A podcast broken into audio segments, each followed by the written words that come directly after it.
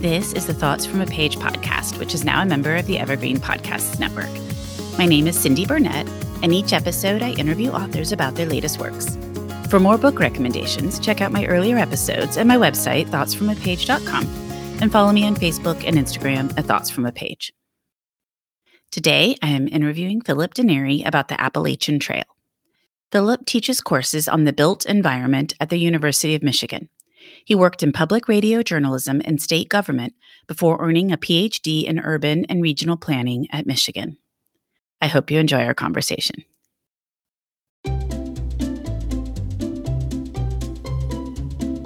Hello, and welcome to Novel Conversations, a podcast about the world's greatest stories.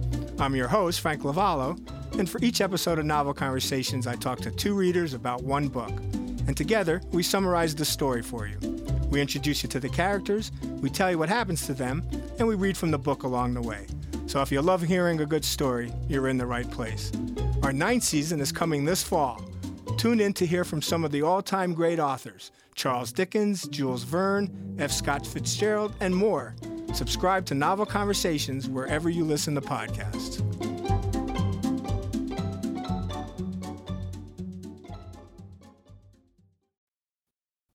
Welcome, Philip. How are you today? I am well, thanks. Thanks for having me. Oh, I'm so glad to have you. And I'm really excited to talk about the Appalachian Trail. It was just such a fascinating read for me. Great. That's good to hear. Well, why don't we start out with you just telling us a little bit about it? I've read it, but for those that haven't read it yet, it's always nice to have a kind of summary of what the book's about. Sure. Uh, the book is, in a nutshell, a history of the Appalachian Trail, but it's told from the perspective of one individual per chapter. So, what I'm trying to do is tell folks the story of this trail from the perspective of the people who built it and why and how they got involved in it the way that they did. So, each chapter is a biography of a different individual. And we sort of get the arc of their life's story and how it intersected with the trail's story. And then over the course of the nine chapters, then we move from the mid 1800s before there was a, even any mention of an Appalachian Trail up until uh, the end of the 20th century. How did you decide on that format? As I was reading, I was kind of curious. I mean, it's an interesting way to do it, and I liked the way it was organized, but I was just curious how you came to that. The book is formatted that way for two reasons. The first is that I wanted to convey the story of this place as a people built place. It's it's a natural wonder, and we go to trails to get closer to nature and wilderness and whatnot. We don't often think of them as places that had to be protected, built, managed, planned, all of those things.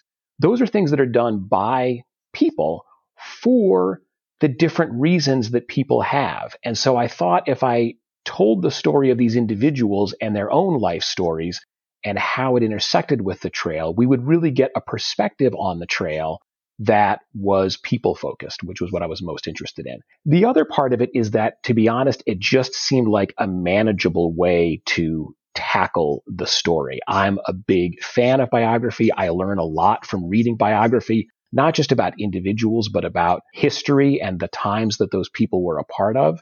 And so it was attractive to me as frankly, as a way to get the story told. We usually go west and go to Colorado and various places like that and hike out there. So, you know, I haven't been on it and now I'd really like to after reading your book. But it made me think as soon as I started reading about it, I was like, it's definitely people focused because it's really not so much a natural wonder as a man made path through a bunch of natural wonders. Yeah, that's true. I think that's actually true of virtually all paths and trails unless you're walking on you know a trail that an animal created like a bear trail across the ridgeline they are always human built creations we we just don't like to think of them that way ordinarily because the reason that we're there is for the access to nature that they give us but it is especially true of the AT that it was built where it was, and the reasoning behind it was because it was so close to the major cities of the eastern seaboard. And the, the inventor of the idea, Benton MacKaye, his overall goal was to give people a different perspective on their urban industrial lives by giving them a way to get up into the mountains and away from that life. And so the fact that it was so close to cities and population and the eastern megalopolis was, was an intentional feature of it. And so, yeah, because it's moving through areas that had long been settled by natives and after natives by so-called mountain people and then timber companies and so on. It, it is a very occupied and used landscape and always has been. That facet of the landscape is a part of its identity at the same time as the natural wonders of, you know, the vistas and the views and the trees are. It's very different than, say, Rocky Mountain National Park, where it's one park and the paths are made by humans going up the mountains, but you're staying within one park and one area versus the trail, which starts in Maine and heads all the way to Georgia, crosses through so many different things. And now it sounds like it's protected, but for many, many years wasn't even necessarily completely connected. It's shifted and it goes through so many different areas. It's a unique type of park within the National Park Service. It's a unique landscape. It's it's a unique setup, and I totally agree with you. It's entirely different from taking a contiguous piece of the landscape like Rocky Mountain National Park and saying, well, okay, here's where we'll put the trails to provide people, you know, a pleasant place to walk. This was from the start and has always been an attempt to knit together a very narrow and very, very long space that traverses all kinds of different landscapes. It's kind of mind boggling that somebody had that idea originally and I just thought it was so interesting reading your book to see how it kind of changed over time, but also the entire time there's this struggle between a nature walk and connecting Maine to Georgia. And then also a kind of true hiker's path, get out into nature, and also the ability for people to come and day hike. I mean, it seemed like there were just these kind of struggles the entire time. Yeah, and I think those struggles over what the trail is and who it's for have continued to the present day. It's there's lots of different aspirations and ideals that people have and bring to the trail. And what we have today is the sort of composite or collection of all of those merged into to one thing. The clearest distinction in the trail's history is between Benton MacKaye, who came up with the idea for the trail, and then his successor and rival as the leader of the trail effort, Myron Avery. And Benton MacKaye was really committed to a vision of protecting the landscape and creating an alternative way of life that people could visit up in the mountains. And the trail was only there as a way to connect these different settlements. It was meant to be sort of the backbone or the skeleton for a much larger protected environment. He cared about the communities and the opportunities up there on the ridge tops, and he figured, well, we'll eventually get it connected, but connecting point A to point B uh, between Maine and Georgia was not his top priority. Myron Avery comes along and says, well, the heck with all that. Uh, Avery called it fireside philosophy. I want to build a connected trail that runs for 2,000 miles. We're going to drop all the other hoo ha and we're going to get volunteers out there and we're going to cut down trees and we are going to blaze this path. And that's what, in fact, happened. We go to Rocky Mountain every summer and have for like 15 years. And so sometimes we go in June and sometimes we go in August, and it really depends. But when we go in June, so many of the trails aren't cleared. And I just kept thinking, oh my gosh, first of all, trying to clear that amount of land, but also to maintain it. I mean, that's an incredibly long amount of land to maintain and bathrooms and trash cans and just all of that. I mean, even though you don't want to think about trash cans on nature trails, they do have to be there at some point. Yeah, and all of that work is done and almost exclusively has been done by volunteers for the entirety of the AT's history. So the, the article that proposed the AT was published in 1921, and the first version of the trail was completed in 1937. There was some work done in on the early trail by the Civilian Conservation Corps, a, a Depression era agency that put workers out there to clear trail. But by and large, the AT is a volunteer driven, volunteer organized effort. And yeah, trails don't just keep themselves clear. There are blowdowns that have to be cut out. Uh, there are sometimes you know materials that have to be put down to keep erosion under control. There are stair steps that have to be built. It takes a ton of work, and that's all done by local clubs, organized and staffed by volunteers. It's a pretty impressive effort. It's very impressive. And the other thing you touch on a little bit is as it became more popular, it, you know, draws in more people. And I know we've seen that again in Rocky Mountain. Attendance in national parks has become much more prevalent in the last five to seven years. Numbers have boomed. And you end up with all of these people who don't understand the rules and regulations in the park and they don't want to stay on the trail and they don't care about the tundra or grass or whatever it is needing to be protected by the trails. So you just think there's all of that too, the damage associated with those people that you're having to now repair. Yeah, it's it's the classic challenge of any protected park environment. You're protecting it in order that people can experience it, but too many people experiencing it and or not following the rules and regulations means degradation of the thing that you're trying to protect. And that's the tension that animates big national parks, small local parks, trails like the AT. Uh, and there's no one simple answer to how to do that.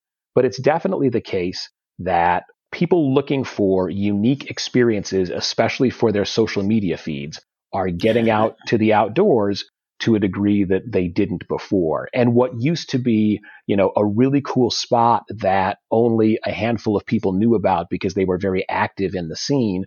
Well, now those cool spots show up on Instagram and everybody knows them and everybody wants to get their own picture at that spot. And it's become a real management challenge. Well, and you talk a little bit about the booming in the hike through too, that that wasn't really originally a thing where somebody would start in Georgia and head to Maine or start in Maine and head to Georgia. But then after several different things happened, then that becomes more prevalent. And then more people are wanting to do this idea of a hike through. And then now with social media, record it for everyone else to see. Yeah. And, and, and through hiking numbers have gone up over the past several years. It's a fascinating thing, this idea of separating from society and getting on this path that goes and goes and goes and and you know really taking on a different identity or you know an extended vacation from life and that that captivates any number of people myself included although I've never attempted and never will attempt a through hike so that that aspect of the AT really calls a lot of attention to itself which is great, but it sometimes distorts the reality of the trail because so many people, when they hear about it, they instantly think of the through hike. Well, in fact, through hikers are a tiny percentage of the users of the AT. And it was never built to be a through hiking venue. It was built to provide a hiking trail accessible to people no matter where they were in the eastern US, you know, within a, a half day's drive. So through hiking is cool and wonderful, but it's not what the AT was built for. I agree with that completely. I, I can't even fathom wanting to through hike. And I also feel like with Wild, when it came out about the Pacific Coast Trail, I think it sort of gets in people's imaginations. Yeah, and and again, it's I, I joked with somebody. I said, you know, this this book is not for through hikers. It's for people who have once thought maybe I would want to do that. And the the woman said, "Well, boy, that sounds like every guy that I've ever dated." And I so this idea of of the through hike is, I think, appealing to a lot of people and to some very hardy, very committed people. It's something that they're able to realize for themselves and it's a life transforming thing. It's, it's incredible. And, and I'm glad that the AT provides that opportunity. But people shouldn't be under the misunderstanding that it's there exclusively for through hikers or that you don't belong on it or shouldn't take a chance to go for a short hike on it if you happen to be near it. Right. No, I agree completely. There are many people who can use it in many ways, and different people view it differently and, and why it was created or what it should be used for. Yeah, and that to me is ultimately what the book is about that it's this one place, it's this narrow trail that in most places is just a pretty ordinary path through the woods. But yet, so many different people from so many different walks of life are attracted to it for different reasons over time. And in the end, what I hope the book is about is how we craft nature for ourselves, the different priorities we bring to it, the different ideals we bring to it. That's ultimately what I'm after in the book is how this, how all of us thinking and acting on our own preferences and aspirations creates these, these places uh, for ourselves. And that's that intersection of humans building in response to their needs and then the natural world as it otherwise is, that combination I find really interesting. The two things that really surprised me were that one, that the trail hasn't remained static, that it has actually moved a fair amount, and you talk about at different times why. And then the other is that it isn't all in the woods. I, I had no idea that it runs alongside highways and things. I mean, it makes perfect sense that it would for the length that it is, but it was just something I wasn't familiar with at all. Yeah, the only thing that has maintained, uh, that has been constantly maintained from the start is that it runs from Maine to Georgia. But how you get from Maine to Georgia has had to shift and change several times over the years. The building of parkways by the National Park Service through Shenandoah National Park and Great Smoky Mountains National Park meant that the trail had to move. The post World War II development of vacation properties and ski resorts on mountaintops meant that the trail had to move. So this army of volunteers is all the time saying, uh, well, okay, the trail, you know, can't be here. It's got to be over there. And so it, it has to shift and change. It's still the AT, but the physical location of it shifts. I should say that it doesn't shift that much anymore because since the 1970s, the federal government has built a corridor to permanently protect the trail. So there might still be some reroutings in particular locations, you know, within the already protected areas. But it's now pretty much set on the map, the overall corridor that the AT runs through. And while there were years where a lot of the trail ran on roadsides because there was just no alternative, it got kicked off of some private property or it couldn't run in this location anymore. So we'll connect these two endpoints with a stretch of roadway the success of that federal government effort means that there's very little road walking on the AT anymore. Pretty much just when the trail needs to get across a river, and so it sort of piggybacks on a bridge shoulder. But for the most part now, the AT is off the roads. I should say the other time that the AT is on the roads is when it's running down the main street of Hanover, New Hampshire, or some other small town. And that's, you know, so you, you, you can be just, you know, walking down the street in one of these small towns and lo and behold, hey, I'm on the Appalachian Trail. I just didn't know that. So that was kind of fascinating to me. I had no idea that it wasn't just in the woods the entire time. And I will say, my most familiarity with the AT is A Walk in the Woods by Bill Bryson, who I'm a huge fan of, and I love that book. But I haven't read it since it came out, so it's been a very long time. And in that way, you are like the vast majority of people that I've come into contact with. You know, that book was so popular and, and such a fun read. And he's such a good writer that for a lot of folks, if you mention the Appalachian Trail, the very first thing you hear from them is Bill Bryson and A Walk in the Woods.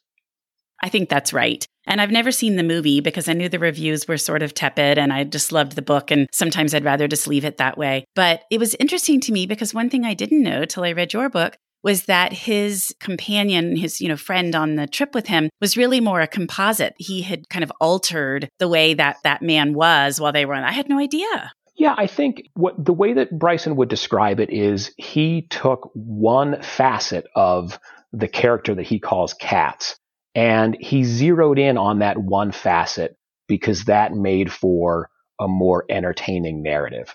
And so it's not that he was creating anything out of whole cloth, but when he first characterized his friend in the way that his friend really was during their hike together on the AT, the friend was seriously depressed and withdrawn and going through a lot of really miserable things in his life.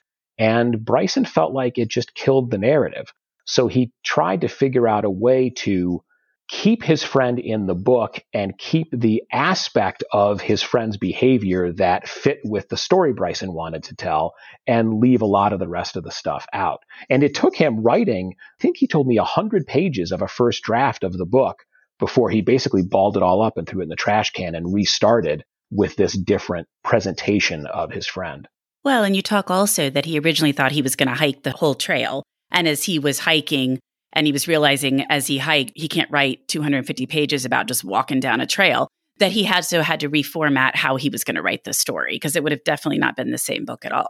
Yeah, he realized that describing walking and pitching a tent and eating day after day after day wasn't going to make for a very good narrative. But the other thing that he was very candid about with me was that he discovered how much through hiking was not for him. He was miserably homesick and lonely. And that was what ultimately got the two of them off the trail. He said, I'm going to write a book about the AT and I'm going to structure it along a journey from Georgia to Maine, but hiking the entirety of it was not going to work for him.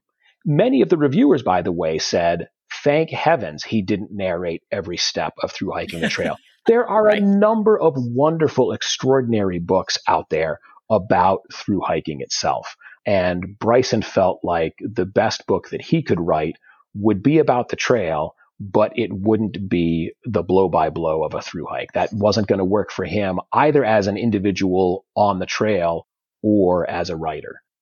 Right. And I agree. I mean, I think what he wrote was fantastic, and it would not have been nearly the same if he had approached it from the other direction or the other idea, the theme that he had. Well, also, I was surprised, and I guess it makes sense. I just hadn't thought through it, that some people, some supporters, volunteers with the AT weren't so thrilled with that book. Yeah, there were members of the Appalachian Trail community who wrote into the AT's newsletter and said, look, he is engaged. You know, he, Bryson is a very humorous writer, and a lot of his humor is making fun of people, almost always himself more than anybody else. But he did engage in some classic stereotypical humor towards Southern backwoods people that really does not read as appropriate in this day and age. And it sure as heck didn't read as appropriate to the individuals who were being stereotyped even when the book first came out.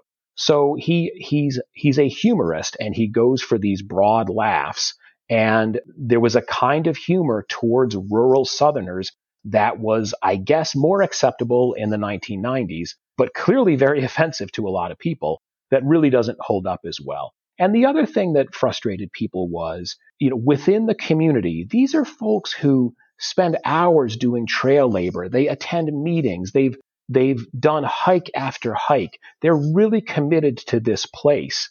And here's this guy who comes from out of nowhere and turns this place that they lovingly care for into, you know, this bestseller for the pop culture. They really felt like he didn't fully get it. Um, and that was the the sentiment that these letter writers were voicing. And that he also probably made it a tourist destination so he brought in all sorts of people that might not necessarily appreciate the AT themselves, which then makes more work for these volunteers. Absolutely. And there was a huge bump in AT usage in the first couple of years after the book came out in 1998 makes sense. It's like the precursor to what you were talking about earlier with the social media presence. At that time, when you wrote a book about some place like that, you're going to get a, you know increased attendance. Sort of like when these Instagrammers now go places and post pictures from different places, people want to then go and do the same thing. Yeah, and it's it's really hard to overestimate how big an impact the book had. It was on the bestseller list for weeks and weeks and weeks and weeks. The paperback was on the bestseller list for months and months and months and months. You know, you really couldn't go anywhere for a couple of years without encountering this book. And so, yeah, it was a it was a pop culture sensation. Definitely. Well, are you working on anything at the present that you would like to share with me, or are you just enjoying getting ready for the Appalachian Trail to come out into the world? Uh, this is my first book, so I am I'm learning about the book publication process as this comes out. I'm beginning to poke around a topic for another book, but I'm only at the the very earliest stages of it. Well, that makes sense. And I think nonfiction's a little bit different than fiction in that stage anyway. Most fiction writers are usually kind of one or two books ahead. But I think with nonfiction, it takes a lot to kind of get the idea, do all of the research, get everything checked. And also you're, you know, it's your first book and we're still at the tail end or I don't in the midst of, I'm not sure where we are in the pandemic and trying to figure all of that out too has got to be a little tricky. Yeah, I actually feel in, incredibly fortunate that you know there, there's there's writers that I love that had books land in the first couple of weeks of the pandemic and they just disappeared.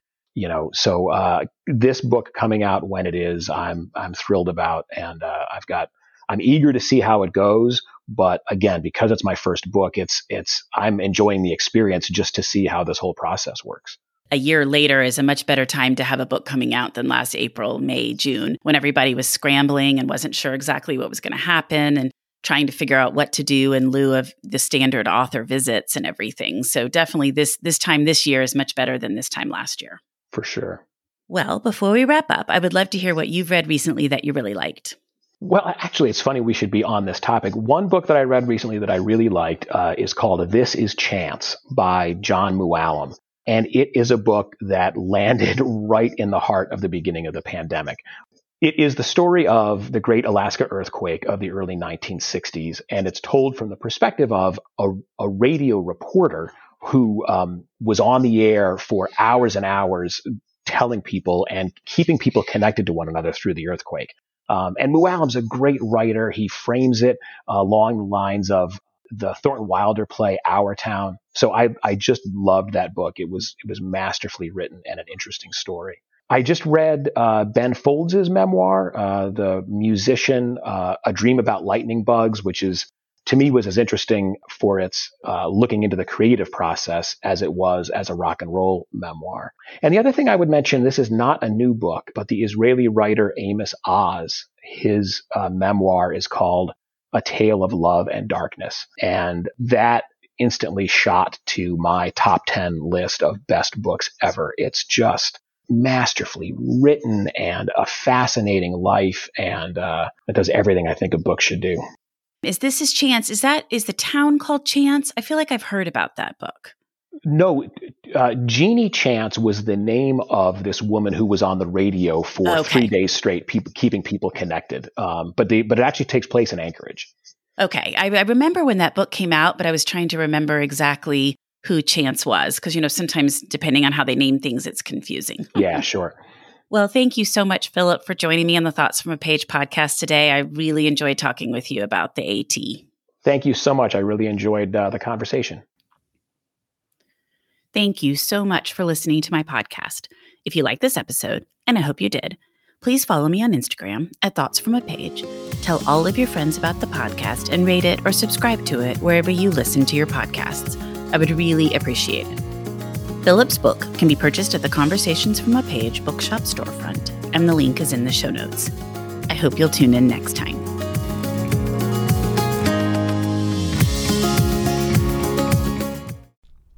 You know, a lot can happen in seven minutes, and luckily, that's how long it takes me to tell a story.